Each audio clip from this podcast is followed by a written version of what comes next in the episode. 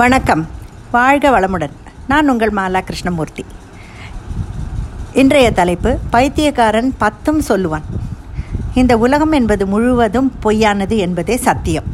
உலக அனுபவமே ஒரு மாயத் தோற்றம். நாமே அனுபவித்து உணர்ந்த பிறகுதான் இந்த உலகம் அனித்தியம், இதில் யாரும் பைத்தியமோ புத்திசாலியோ அல்ல, இதுவே நிஜம் என்பது புரியும். திருவண்ணாமலையில் சேஷாதிரி சுவாமிகள் என்ற யோகி இருந்தார். அவரில் ஊரில் எல்லோரும் பைத்தியம் என்றுதான் பெயர் கொடுத்தார்கள். சில சித்த புருஷர்கள் எல்லாவற்றையும் கடந்து வந்தவர்களாக இருப்பார்கள். அவர்களை திட்டினாலும் புகழ்ந்தாலும் ஒரே மாதிரியாகத்தான் பார்ப்பார்கள். இந்த சேஷாதிரி சுவாமிகளும் பார்க்கவே அப்படித்தான் இருப்பார். தலை கலந்து அழுக்கு வேட்டி என்று இருக்கும் வெளித்தோற்றம். திடீரென்று கல்யாண வீட்டுக்கு போவார். அங்கு மணமேடையில் இருக்கும் பெண்ணை இழுத்து பலார் என்று கன்னத்தில் அறைவார். உடனே எல்லோரும் கோபத்துடன் அவரை பிடித்து மண்டபத்திலிருந்து வெளியே தள்ளிவிடுவார்கள். ரோடு ஓரத்தில் கடை வைத்திருப்பார். அண்டாவில் சாம்பார் பண்ணி கொண்டு இருப்பார். அப்படியே தூக்கி அதை தரையில் கொட்டி விடுவார். பைத்தியக்காரத்தனமான வேலையாகத்தானே நமக்கு தெரிகிறது.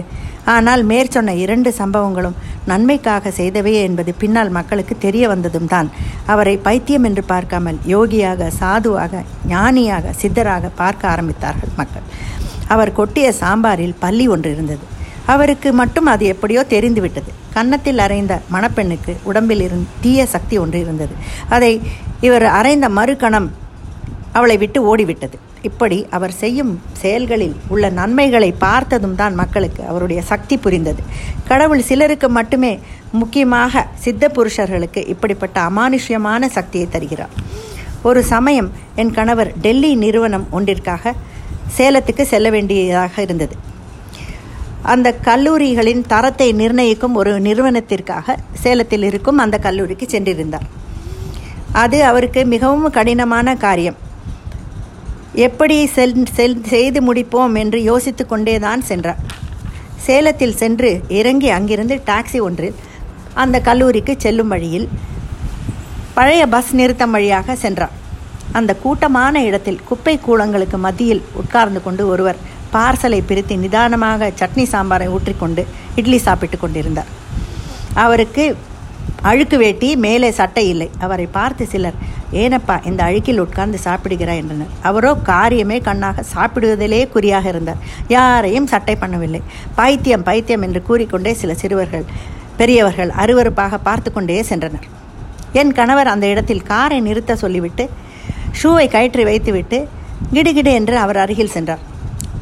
அவர் இவரை நிமிர்ந்து பார்த்து, "கிருஷ்ணமூர்த்தி, நீ போகும் வேலை நன்றாக நடக்கும்" என்று ஆசீர்வதித்து விட்டு அங்கிருந்து சென்று விட்டாராம். வேறு ஒன்றும் கேட்க சந்தர்ப்பம் கொடுக்கவில்லை. கார் டிரைவருக்கு ஒரே ஆச்சரியம். டை கட்டி பந்தாவாக இருக்கும் இவர் எதற்காக அந்த பைத்தியக்காரரிடம் போனார் என்று கேட்கவே செய்தானாம். இவரும், "எனக்கும் புரியவில்லை, செல்ல வேண்டும் போல் ஏதோ ஒரு உந்துதல், அதனால் போனேன்" என்றாராம். பின்னால் இவர் போன வேலை மிகவும் சுலபமாக முடிந்தது. டெல்லி ஆஃபீஸில் எல்லோருக்கும் சந்தோஷம். முடியவே முடியாதோ, பிரச்சனை பெரிதாகுமோ என்றெல்லாம் நினைத்த காரியம் வெகு சுலபமாக முடிந்தது. அந்த சித்த புருஷரின் ஆசியால் தான் என்பதில் சந்தேகமே இல்லை. பின்னொரு நாள் காஞ்சிபுரம் சென்று அந்த பெரியவரிடம் இந்த நிகழ்ச்சியை சொல்லி விளக்கம் கேட்டிருக்கிறார் என் கணவர். அதற்கு பெரியவர், "காஞ்சி மகான் பெரிய புண்ணியம் பண்ணியிருக்கே நீ. அவர் மகா சித்த புருஷர், யார் கண்ணிலும் சட்டென்று தென்பட மாட்டார். நீ கொடுத்து வைத்திருக்கிறாய்" என்றாராம். இவரும் மெய் செலிர்த்து நின்றிருந்திருக்கார்.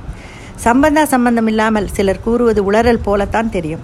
அவர்களுக்கு புரிந்தது நமக்கு தான் பல நேரம் புரிவதில்லை. சித்தம் போக்கு, சிவன் போக்கு என்பார்கள். அவர்களிடமிருந்து தப்பிக்கவே நாம் பார்க்கிறோம். ஏனென்றால் அவர்கள் பைத்தியம் என்று தான் நாம் நினைக்கிறோமே. வெளிப்பார்வைக்கு நமக்கு பாறாங்கல்லாக தெரியும் பாறை, சிற்பியின் ஒளிப்பார்வைக்கு சிலையாகவும் தெரிவதுதான் உண்மை. அதுபோல வெளிப்பார்வைக்கு பைத்தியமாக தெரியும் சிலர் சித்தர்கள், ஞானிகள்.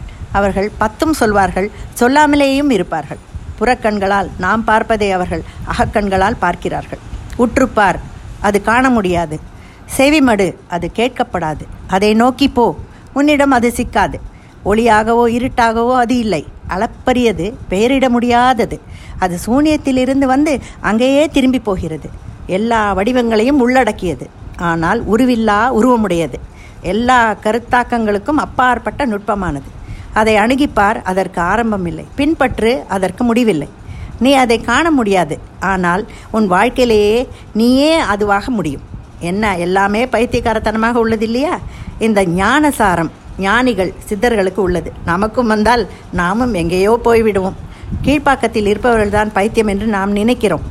இல்லை இல்லை, நாம் எல்லோருமே ஒரு விதத்தில் பைத்தியங்கள் தான். செல்ஃபோன் பைத்தியம், சினிமா பைத்தியம், சீரியல் பைத்தியம், ரேஸ் பைத்தியம், பாட்டு பைத்தியம் என்று பல வகை பைத்தியங்களாக இருக்கிறோம். நான் இதுவரை பேசியதை புரியாதவர்கள் இதை கேட்கும் போது பைத்தியம் உளறுகிறது, ஏன் நீங்களே கூட அப்படி முடிவு செய்யலாம். அப்படி செய்தால் என் உரை நன்றாக இருந்தது என்று எடுத்துக்கொள்வேன். நன்றி, வணக்கம்.